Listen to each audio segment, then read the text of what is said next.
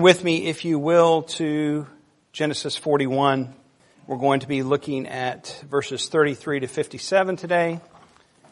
But as you probably noticed last week, we kind of stopped in the middle of the story.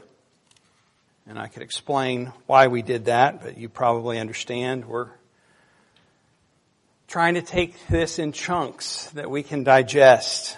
And uh, in order to keep things together, that's where I decided to stop. But I'm going to back up to verse um, 25 and we'll pick up there so we get the flow of the story. This is Genesis 41 beginning in verse 25. Then Joseph said to Pharaoh, the dreams of Pharaoh are one.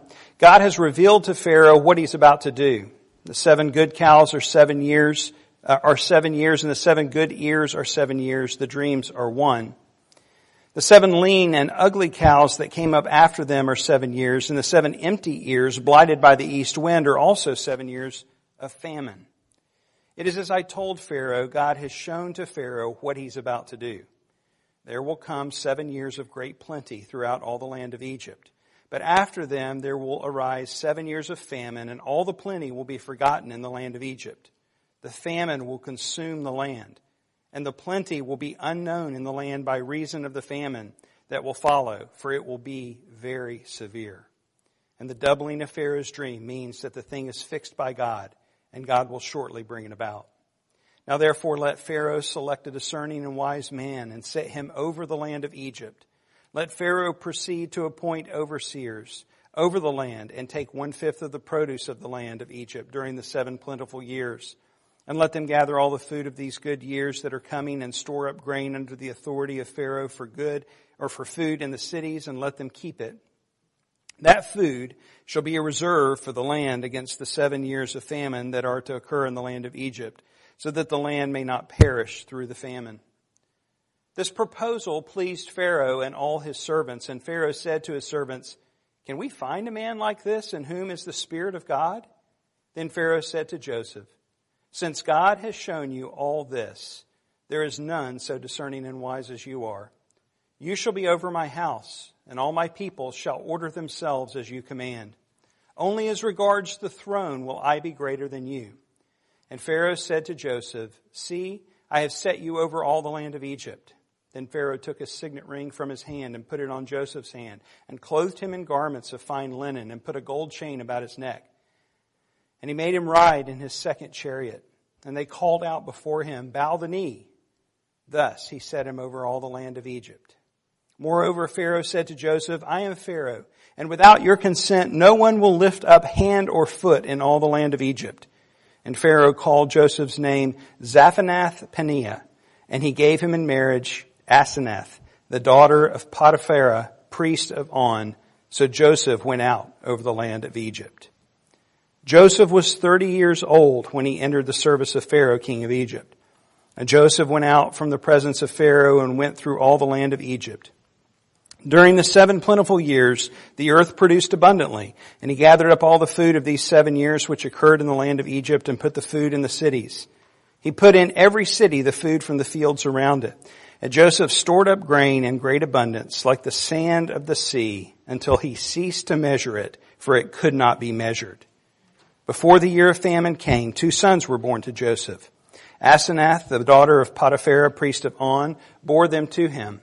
Joseph called the name of the firstborn Manasseh, for he said, God has made me forget all my hardship in my father's house.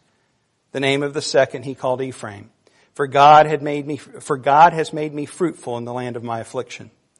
The seven years of plenty that occurred in the land of Egypt came to an end, and the seven years of famine began to come as Joseph had said. There was famine in all the lands, but in all the land of Egypt there was bread. When all the land of Egypt was famished, the people cried to Pharaoh for bread. Pharaoh said to all the Egyptians, Go to Joseph. What he says to you, do. So when the famine had spread over all the land, Joseph opened all the storehouses and sold to the Egyptians, for the famine was severe in the land of Egypt. Moreover, all the earth came to Egypt, to Joseph, to buy grain, because the famine was severe over all the earth. This is God's word to us. Let's pray together. Heavenly Father, we do thank you for your word. And as we have prayed and sung and recited this morning, we trust your word. So would you do that work that only you can do? Speak it to our hearts. Make it effective in our lives. We pray in Jesus' name. Amen. Please be seated. Well, as a people, we love stories of redemption and deliverance. So many of our books and movies are such. The story of insurmountable obstacle overcome, the story of the underdog, the story of great odds being overcome or defied, the tale of a great wrong being righted. I think it's one of the reasons why the story of Joseph resonates with us, why it's so captivating, because this is a story of incredible wrongs being righted, of, of, of, of incredible obstacles being overcome if we didn't know the story so well, it would be a surprise at every turn. It's not what we would expect from a story. But unfortunately, we know the story of Joseph. Most of us do. We've, if you grew up in the church or if you've read, this is just one of those stories that's so well known. And so the problem is we have to remind ourselves some things about what was really taking place to really understand what Joseph was facing. It's at this point in the story that his life turns around, and it turns around drastically. If you think about all that he has been through up until now, it isn't a slow turn. It is a dramatic turn. In the morning, Joseph wakes up as a prisoner, and by the afternoon, he is clothed in fine linen with Pharaoh's signet ring on his hand, and he is second only to Pharaoh in the land of Egypt. We left off last week after he explained to Pharaoh what his dream meant. There would be seven years of abundance followed by seven years of great famine. And then it's that, in that context that we pick up in verse 33 where he begins to explain this plan that he has. And a lot of times we might look at this plan and think this was Joseph's idea. But just as the interpretation of the dreams weren't by Joseph's power or Joseph's wisdom or Joseph's insight, and Joseph was certain to give credit to where the dream comes from, or the interpretation of the dream, even so, I think the plan was the work of the Spirit's uh, discerning in his life or, or giving him that discernment. And so I don't think Joseph was prepared for what was about to happen. I think Joseph is as surprised as we are when we come to this point in the story that Pharaoh decides to pick him. As we've unpacked the story of Joseph, and Joseph's story, it's long, as we've seen. We've been in it for a few weeks now, and it continues on. And so we, are breaking it up into, into sections that we can look at each week. There are some themes that we have seen emerge, and some of these themes continue through even today's part of the story. The overarching theme in this passage, however, is Joseph's confidence in God's Word. That may be apparent or maybe it's not at first glance. Let me point out why I think this is the theme of this passage. First of all, Joseph didn't have the Bible like we do. He did not have the written Word of God. He had the Word of God in a means that was different. Several weeks ago we talked about this. We looked at Hebrews, the opening line of Hebrews, and the writer of Hebrews reminds us that God had revealed himself in a variety of ways to our fathers, but now he has revealed himself to us in his son.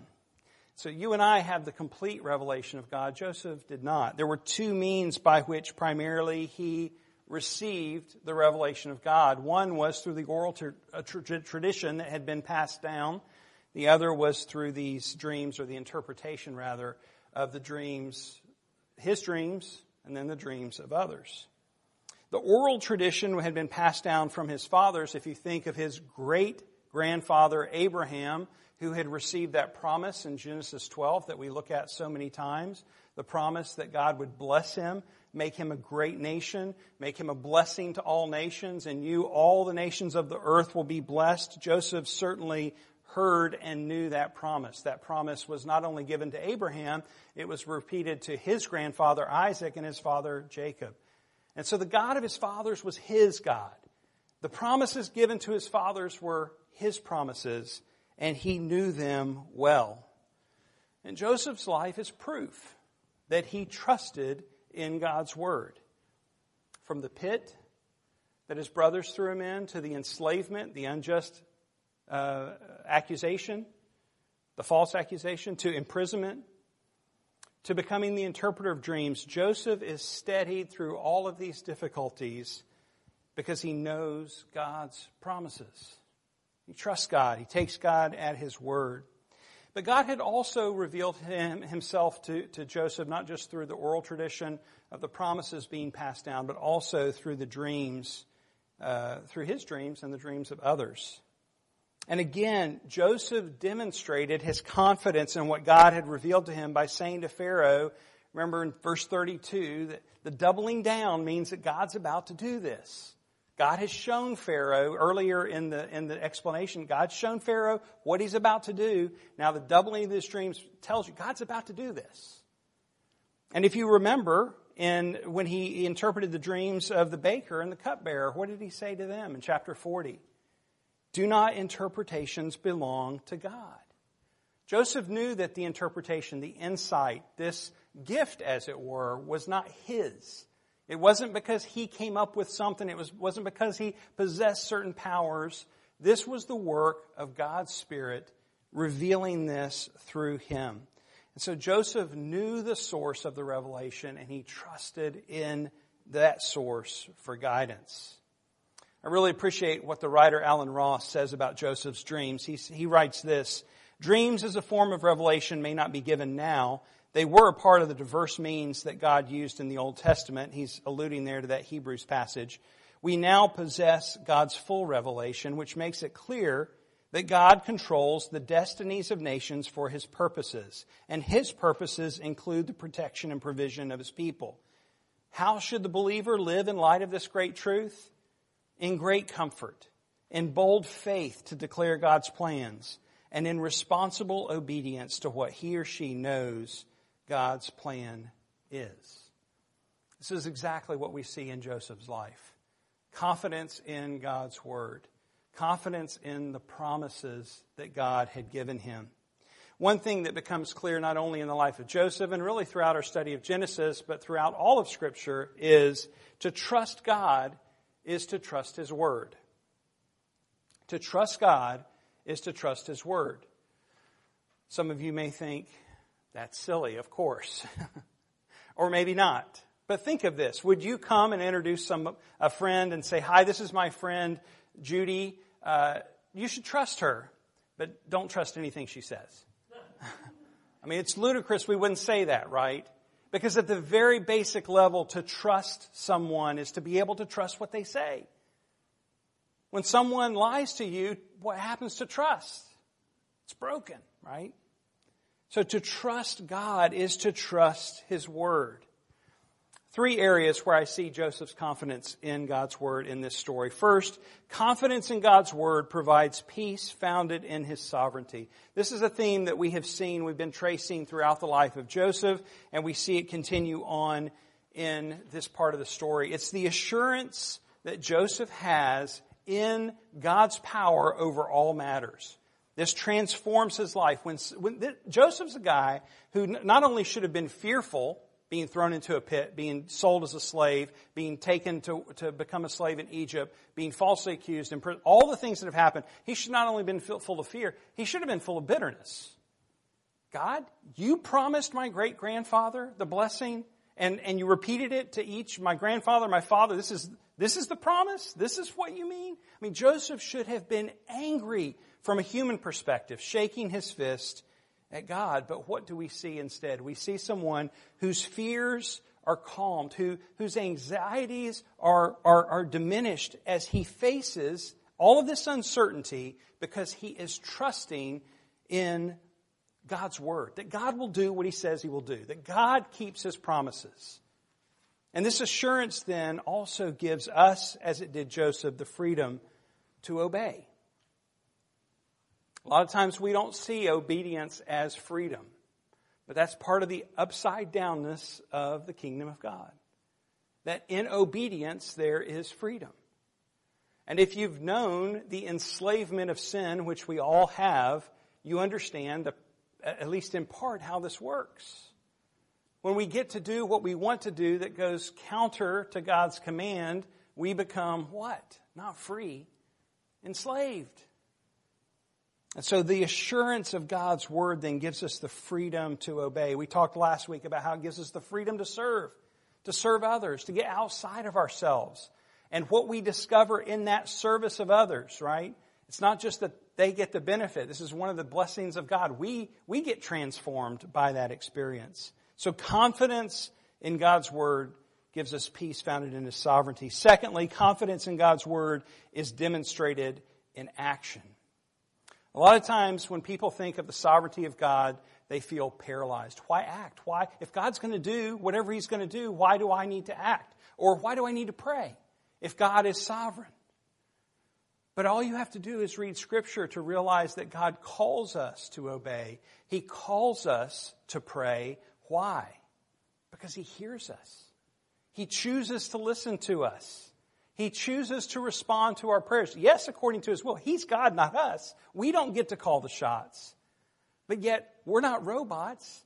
And He, he is not uh, uh, in heaven um, uh, uh de- detached from His creation. He calls us to pray. And He works through We've said this before, and this is hard. He works through us, right? And we think of this in terms of our obedience. He even works through our disobedience.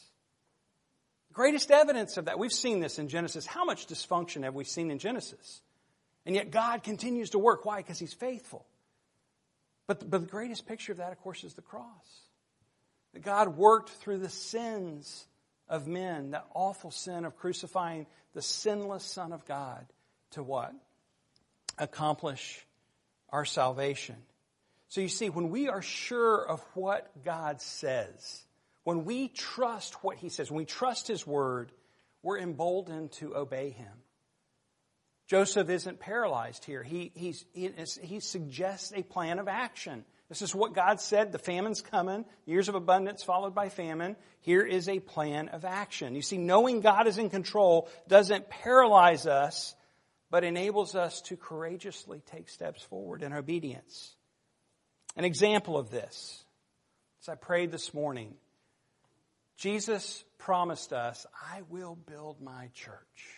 The gates of hell will not prevail against it. What does it look like to trust that promise? What does it look like? First of all, we are the church. We need to be the church. Not, not, not, this, the church isn't a building. The Church is us. But not only that, we want to see His name made known. And because we are confident in the promise of God that He will build His church, that we can give and we can go and we can pray and we can support on the front lines those who are doing that. Because we believe it, we take Him at His word. And because we trust His word, we are filled with courage then to obey. Trusting God's word moves us to action something that we clearly see in Joseph's life. Thirdly, confidence in God's Word is power through His presence. As we take God at His Word, we are empowered by His Spirit's presence in our lives. The Word and the Spirit always work together. The Word and the Spirit are always in harmony. And as a result of the Spirit's power in us, we daily confess our dependence on Him to not only empower us, but to guide us to strengthen us for the task that He calls us to. And this dependence, this is not how we're naturally wired. We are naturally wired to want to be independent. All you have to do is raise a toddler to learn this. That's the way we come into the world. We want to be independent. We don't want to be under authority. We learn to discipline and mask it and so forth as adults, but we fight the same battles. We all, we don't want anybody telling us what to do. My mom, I visited my parents this past week, and she loves to tell the story. It came out again of my sister, who is not the baby of the family, but is the baby of the family. I always like to point that out. When she was little, mom told her either to sit down or stand up. Well, I'll say it, it was to sit down. And she, she defied her, and she finally did. And she looked at her and she said, I'm sitting down, but in my heart, I'm standing up. That's us. That's us. We don't want to be dependent. We don't want to be under authority. But God's Word, God's promises to us remind us daily that we are dependent on Him. And this humility that comes as a result is what we see in Joseph's life. If you think about it, this rise to fame and power, I mean, this is a rocket to fame and power for Joseph. From prison to second in command in the same day, and yet it doesn't go to his head. He remains humble. Why? because he is rooted in the promises of God. So let's keep those three things in mind as we finish looking at chapter 41. Confidence in God's word provides peace founded in his sovereignty. Confidence in God's word is demonstrated in obedience. And confidence in God's word is power through his spirit's presence. After Joseph finished explaining what the dreams meant, he then kind of veers out of his lane a little bit, doesn't he? Offering Pharaoh unsolicited advice. You remember the old stories, the books of the monarch when you entered, if he didn't, you know, give his scepter, uh, that, that, then, uh, then you would, you could be killed, right? In other words, you didn't do things on your own. You didn't take initiative necessarily in front of the king or the queen. You waited for them to call on you. And so Joseph's given some unsolicited advice here after he explains the dream. In verse 33 it says, Now therefore let Pharaoh, this is Joseph, now therefore let Pharaoh select a discerning and wise man and set him over the land. It's Joseph's way of saying, here's what's going to happen. The next logical step is to put this plan in action or put a plan in action and to put someone in charge of it. That was just Joseph's way of saying this is, this is what you need to do next. Now, a number of people, as I studied this week, pointed out that Joseph was bold, even borderlining on dangerous in doing this. Others suggested that he was bold and dangerous for putting himself forward, but I don't think that's really in the text. Joseph never says, neither does the narrator point out, that he's suggesting himself. We read that into it, I think, because we know the story so well. Because we know that Joseph is going to be the person chosen. I think that Joseph is stunned by Pharaoh's selection of him. I think it was, and, and, and this is my reasoning, part of my reasoning, the same Spirit, the Holy Spirit, who guided Joseph to interpret the dreams, is continuing that guidance in Joseph's next sentence. Therefore, what the Pharaoh needs to do is put this plan into action and appoint this person. We look at Joseph's character throughout the story, how he's handled himself. And if we look further, uh, just a little bit further into the story, we see how this all comes together. You see, after the detailed explanation, he gives great detail of what needs to take place. Pharaoh seems really pleased. And how does Pharaoh respond? He, he responds with this rhetorical question. It says in verse 37, the proposal pleased Pharaoh and all his servants. These were his counselors. And Pharaoh said to his servants, Can we find a man like this in whom is the Spirit of God? What pagan asks a question like this? This is not the way the Pharaoh would have normally talked. First of all, the Pharaoh was seen as a deity in Egypt. He was seen as a god to the Egyptians. This is not the way he would normally talk. It's a remarkable thing. Confidence in God's Word provides peace founded in sovereignty. Not only is Joseph confident in God's sovereignty to make the suggestion without Pharaoh's request, I think led by the Holy Spirit, God's sovereignty is demonstrated in Pharaoh's question. God Almighty gives insight to this unbelieving king to point out that his spirit is guiding Joseph. How remarkable is that? Confidence in God's Word is demonstrated in action. You see, because God had revealed to Joseph what he was about to do through the dreams, Joseph is then bold to suggest the plan. God's rule and revelation propels him not to remain passive, but to suggest a wise plan of action. He could have just stopped and said, Seven years of plenty, seven years of famine, there's your dream, see you later. But he goes forward, again, arguably, because he is being guided by God's Spirit, which the pagan king points out remarkably. If we didn't see it, God is using this unbeliever to point it out not only to us today, but even to his advisors. Finally, confidence in God's word is power through his presence. Not only is Joseph confident in God's presence with him, but Pharaoh acknowledges it as well. And the Spirit demonstrates his power through Joseph in giving the plan to save Egypt. In other words, this is not brazenness on Joseph's part to put himself forward. I think Joseph was as surprised as we are when we get to this part of the story to see that he was the one who was selected for this position.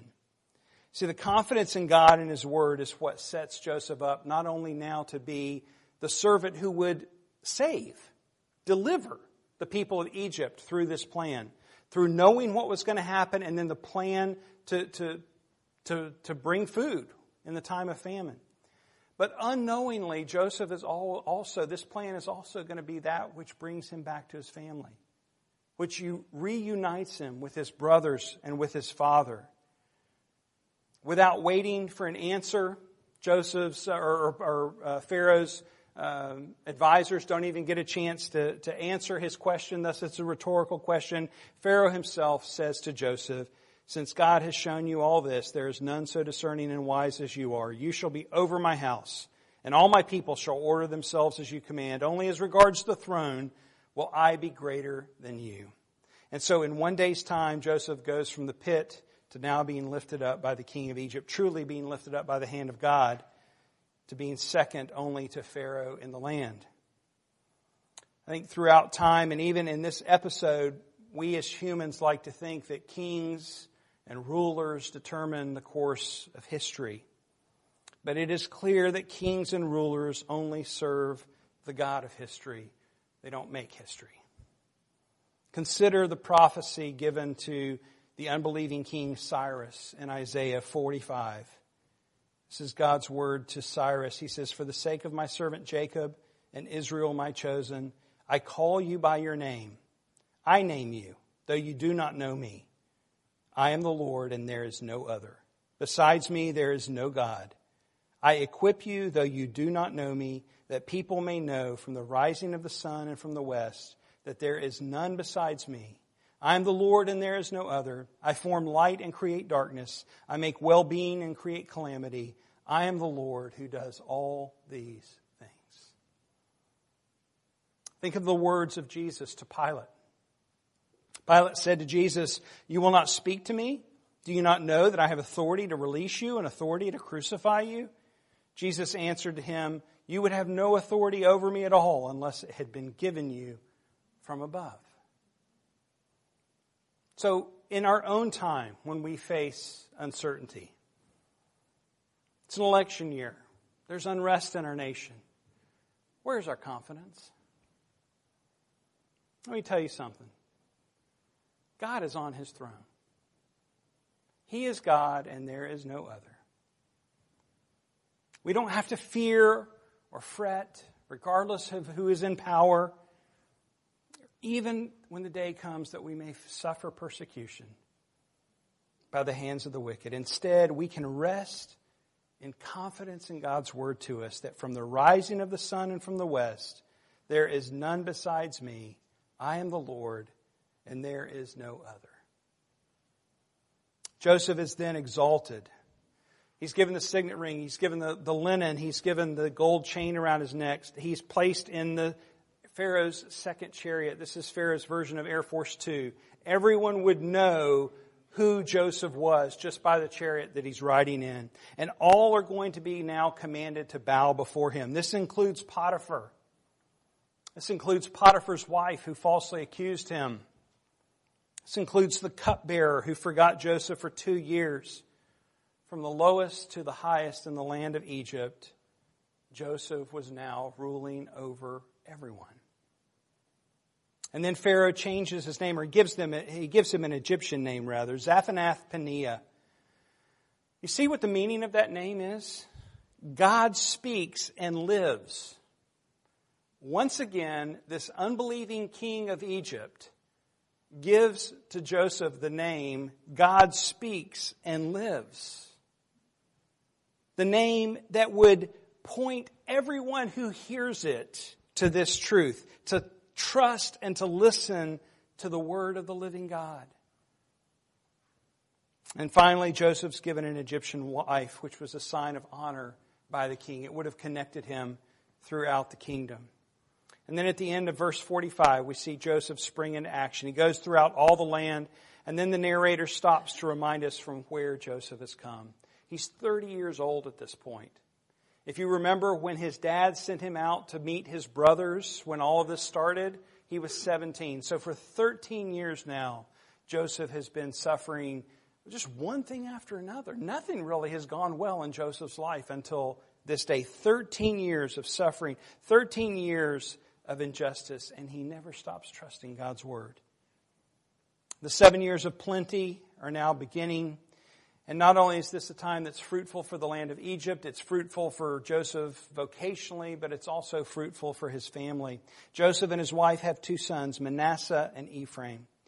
Manasseh's name means he who causes to forget. He is pointing to God's faithfulness to bring him through the hardship that he endured at his brother's hands and everything that followed. That God, through his goodness, is causing him to forget. It's a sign of his grace. And then Ephraim, which means fruitful, again, pointing to the one who gave Joseph the increase. It says, even in the land of his affliction. How applicable are both of those names to our own experience? Maybe we don't ever forget, forget but isn't God's, God gracious to us to bring us through difficult things that we may not remember in the moments of pain that we once experienced? Isn't God good to make our lives fruitful even in the land of our affliction? We don't always see that at the time. Sometimes we need a few years to get some perspective and realize what he has done. It shouldn't be lost on us that Joseph gives both of his sons Hebrew names. He's declaring his faith in his God by doing this. He, in other words, Joseph is in Egypt, but he's not of Egypt. He's in the world, but he's not of the world. He continued to take God at his word, resting in the promises that were true, that in you all the nations of the world will be blessed. And as the years of famine then arrived, following the years of plenty, the people cried out for bread, and Pharaoh sent them to Joseph. Look in the final verse. He says, Moreover, all the earth came to Joseph to buy grain because the famine was so severe over all the earth. See, Joseph came from the pit to now be God's servant to bring life in the face of death to the known world at that time. Could he have ever dreamed? Could he have ever imagined? I mean, he knew that the, the dream that he had had of his fathers and brothers bowing down to him meant something. But could he have ever imagined this? I hope that it's not hard to miss the other connection, though, beyond Joseph's dream.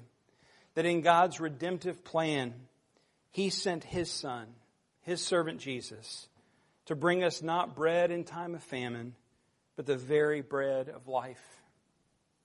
When facing temptation at the hand of Satan, Jesus responded to him by saying, It is written, man shall not live by bread alone, but by every word that comes from the mouth of God. And later, after he fed the 5,000, he said to the people, I am the living bread that came down from heaven. If anyone eats of this bread, he will live forever. See, Joseph provided a bread that would only fill people's stomachs for a short time. He brought salvation in time of famine. It could only cure their hunger.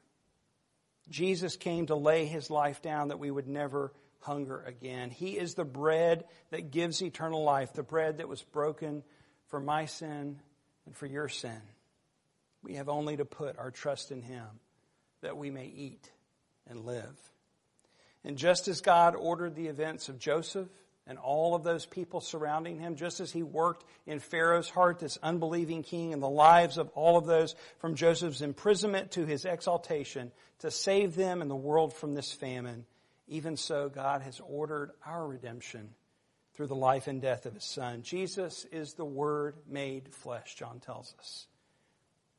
As we trust him for our salvation, so we trust him for our daily bread, to guide us, to direct us. And in trusting his Word, we have confidence that provides peace founded in his sovereign rule over all, all matters.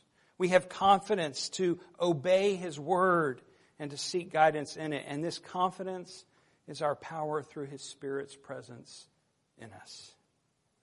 Jesus says to us today, I am the bread of life. Whoever comes to me shall not hunger, and whoever believes in me shall never thirst.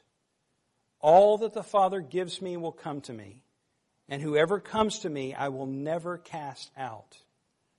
For I have come down from heaven not to do my own will, but the will of him who sent me. And this is the will of him who sent me, that I should lose nothing of all that he has given me, but raise it up on the last day. He will do it. We can trust his word. Let's pray. Heavenly Father, would you give us a deep sense of confidence? Lord, we know your word is true. We confess this regularly. We profess this. But Lord, our hearts often fail us and we doubt. We question. We look at the circumstances in our lives and we think, is God really? Did God really? Will God really? We doubt your promises. We doubt your word. Lord, would you instill in our hearts such a deep confidence that we can trust what you say? Help us to know your word, to meditate upon your word, to rely on your word. That we might have a confidence in the face of uncertainty that you will do all that you have said that you will do. That you will lose nothing nothing of what has been given. But you will raise it up on the last day. Lord, we look with that hope when that day comes that we will see your face and hear, Well done, good and faithful servant. We long for that day. Come quickly, Lord Jesus, we pray. In your name, amen.